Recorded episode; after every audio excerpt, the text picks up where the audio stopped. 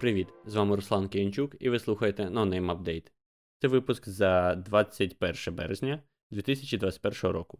Протягом тижня ми з колегами знайомимося з подіями інформаційної безпеки та записуємо короткий дайджест, аби зекономити вам час.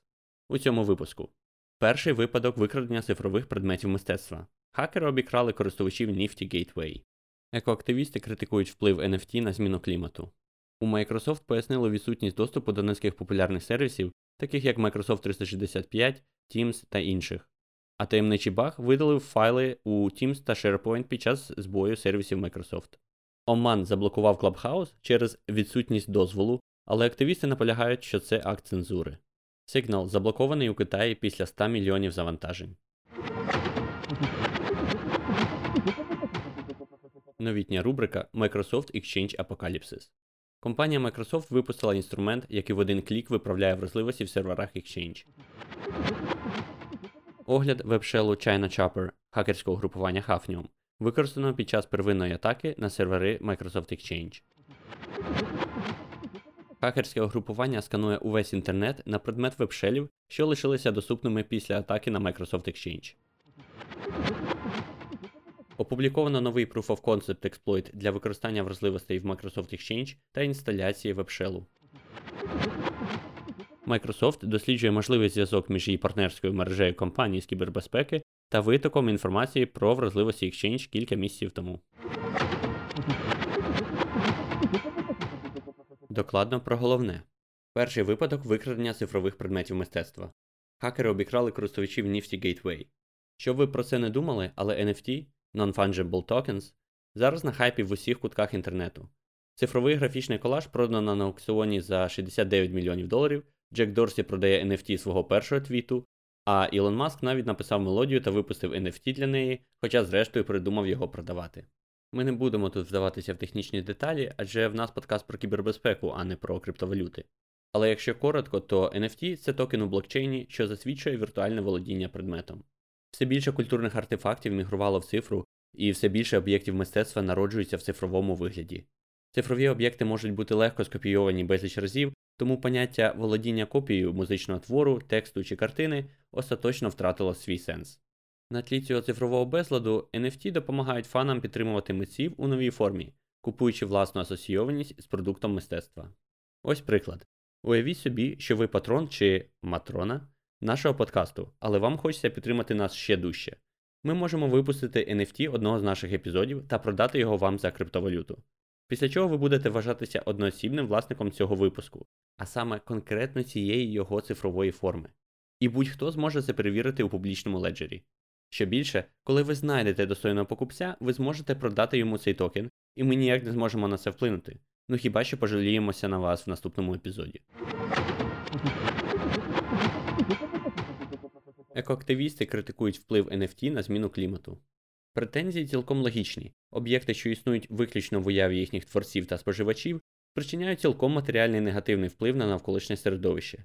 Блок у леджері, в який потрапляє токен з віртуальним предметом мистецтва, чи що вони там втулили, майниться на цілком реальному залізі, в результаті чого в атмосферу викидається цілком реальний двоокис вуглецю. Отже, NFT на біткоїні, як основному блокчейні на базі Proof of Work, ймовірно, не отримає такого поширення, як NFT на Flow та приватних блокчейнах на базі Proof of Stake. Ну і на етері, коли, а точніше, якщо вони колись таки змінять принцип роботи, як це було давно анонсовано. Оман заблокував Clubhouse через відсутність дозволу, але активісти наполягають, що це акт цензури. Оманський регулятор у сфері зв'язку повідомив сайту новин ВАВ, що всі засоби телекомунікацій, котрі працюють в цій країні, повинні отримати відповідний дозвіл. За словами ВАВ, Оман забороняє використання програм з технологією Voice over IP без офіційної ліцензії. Раніше Clubhouse було заблоковано в Китаї, вочевидь, з міркувань цензури. Та відтепер сигнал заблокований в Китаї після 100 мільйонів завантажень. Вебсайт месенджера заблокований з понеділка, а користувачі не можуть залогінитись та користуватися сервісом. Месенджер все ще доступний в китайському App Store, та користуватися ним можливо лише через VPN. Спонсор цього випуску наші патрони. Це слухачі нонейм подкасту, що найбайдужі до кібербезпеки в Україні та підтримують проект на платформі Patreon. Завдяки ним ми можемо користуватися надійним хостингом та покращувати якість запису. Ви можете приєднатися до підтримки за адресою patreon.com.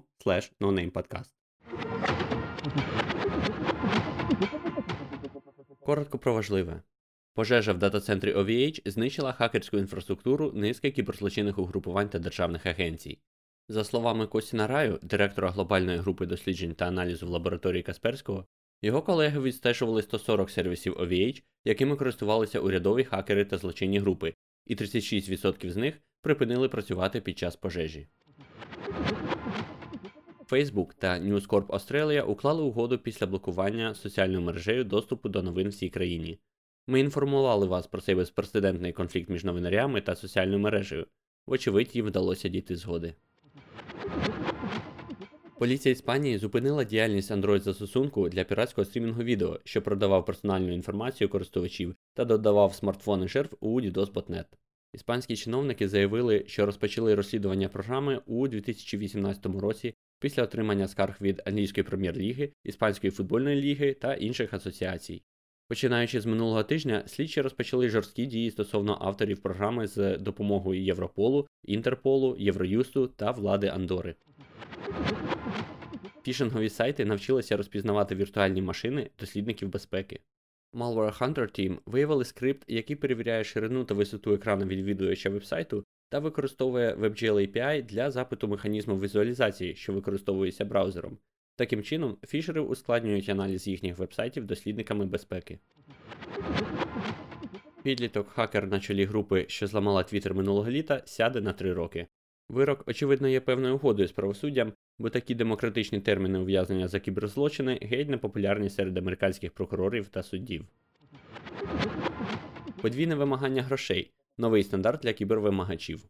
Попри те, що гучні інциденти, такі як атаки на SolarWinds та Microsoft Exchange, стали головними заголовками останніх місяців, загроза вірус вимагачів продовжує зростати. Тепер подвійне вимагання викупу, тобто коли зловмисники одночасно і шифрують дані жертви і погрожують їх оприлюднити, стають новою формою в цьому бізнесі. Новий вірус Xcode Spy націлений на iOS розробників та використовує для поширення ланцюг постачання програмного забезпечення. Компанія Sentinel One зазначає, що зловмисний код встановлює бекдор на комп'ютері жертви через зміну проєкту в Xcode. Вірус зловживає функцію RunScript у Xcode та є підробною копією популярного інструменту з відкритим кодом, який допомагає розробникам із функціями анімації панелі вкладок iOS. В бета-версії iOS 14.5 з'явилася можливість встановлювати оновлення безпеки окремо від основних оновлень. Зараз подробиці оновлень безпеки від Apple нам доводиться шукати в нетрях їхнього вебсайту. Сподіваємося, незабаром це стане зручніше. Twitter тепер підтримує декілька ключів двофакторної автентифікації для веб-застосунку та мобільних додатків. Twitter планує оновлення, яке дозволить обліковим записам з двофакторною автентифікацією використовувати ключі безпеки як єдиний метод автентифікації. Наразі ви можете використовувати ключ безпеки для входу у свій обліковий запис Twitter, але для резервного входу необхідно вімкнути додатковий метод 2FA, наприклад, додаток для автентифікації або SMS-код. Американське агентство CISA опублікувало новий інструмент виявлення зловмисної активності навколо SolarWinds у вашій інфраструктурі. Тим часом акції SolarWinds зросли на 35% за останній рік, і це вкотре спростовує тезу про те, що злам компанії може негативно довгостроково вплинути на її бізнес. Департамент юстиції США звинуватив хакера, що зламав камери компанії Verkada, встановлені у Tesla, Cloudflare, Okta та інших компаніях. Але згідно із судовими документами, опублікованими сьогодні Міністерством юстиції, звинувачення передували хакерській атаці на Веркада і стосується діяльності швейцарського активіста, починаючи з 2019 року, коли він почав шукати в інтернеті помилково налаштовані репозиторії, що належать великим корпораціям та державним організаціям. Тестування на проникнення набрало обертів через віддалену роботу під час пандемії. Через пандемію та локдауни компанії все більше уваги приділяють тестам на проникнення, адже через віддалену роботу персоналу суттєво збільшилася кількість векторів атаки на організації. Згідно з опитуваннями Core Security, більшість респондентів, а саме 39%, проводять пентести 1-2 рази на рік. Ще 16% заявили, що пентести проводили щокварталу.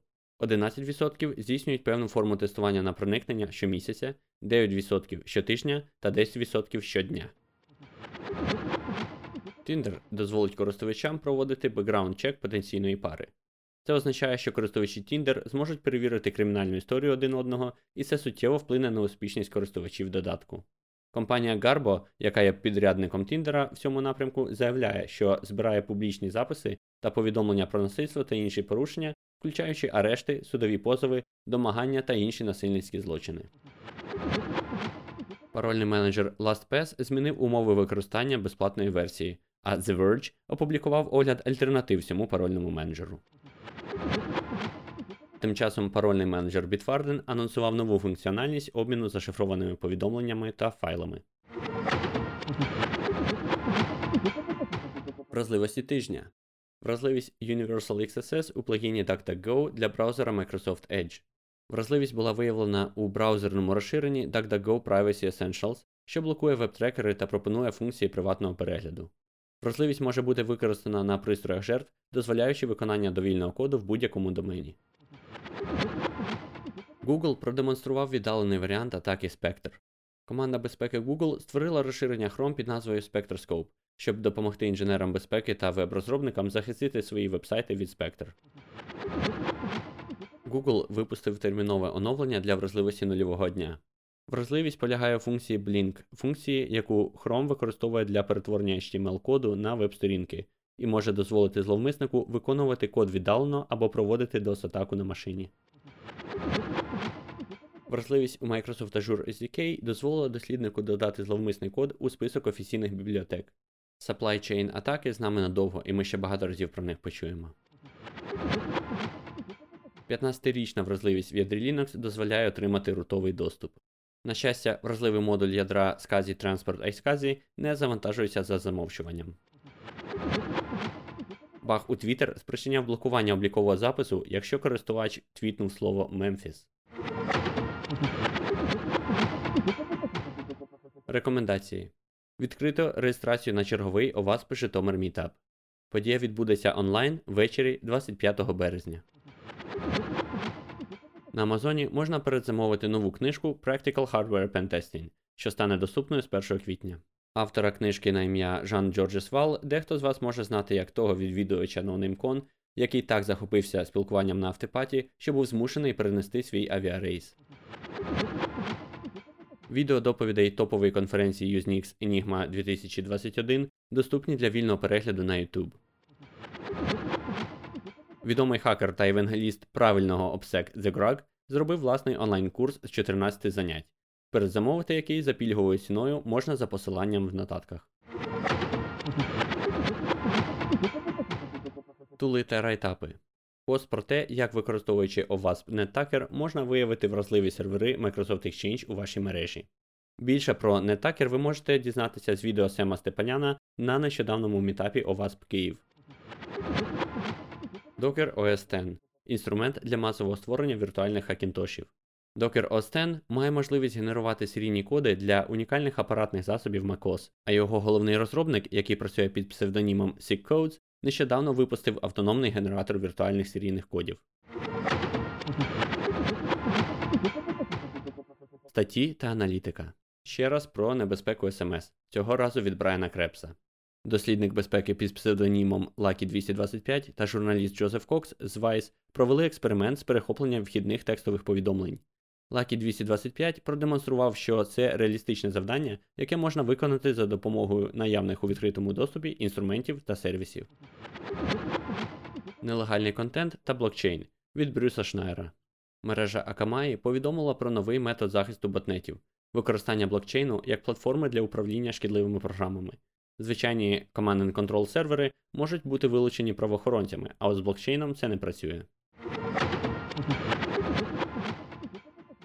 Сміхуйочки. Працівники деяких магазинів електроніки майнять криптовалюту на ігрових ноутбуках просто на вітрині. Дякуємо, що слухаєте NoName Update. З іншими серіями та випусками нашого подкасту можна ознайомитись на нашому сайті nonamepodcast.org. Якщо вам сподобався цей випуск, поставте йому вподобайку у вашому подкаст-плеєрі та поділіться з друзями у соціальних мережах. Ви також можете підтримати проект матеріально, ставши нашим патроном. Це дасть вам змогу отримувати всі випуски на кілька днів раніше та слухати основні епізоди наживо, а можливо навіть стати їх учасником. Тож, якщо ви хочете зробити свій внесок у створення професійного контенту з кібербезпеки українською мовою, долучайтеся до підтримки за адресою patreon.com.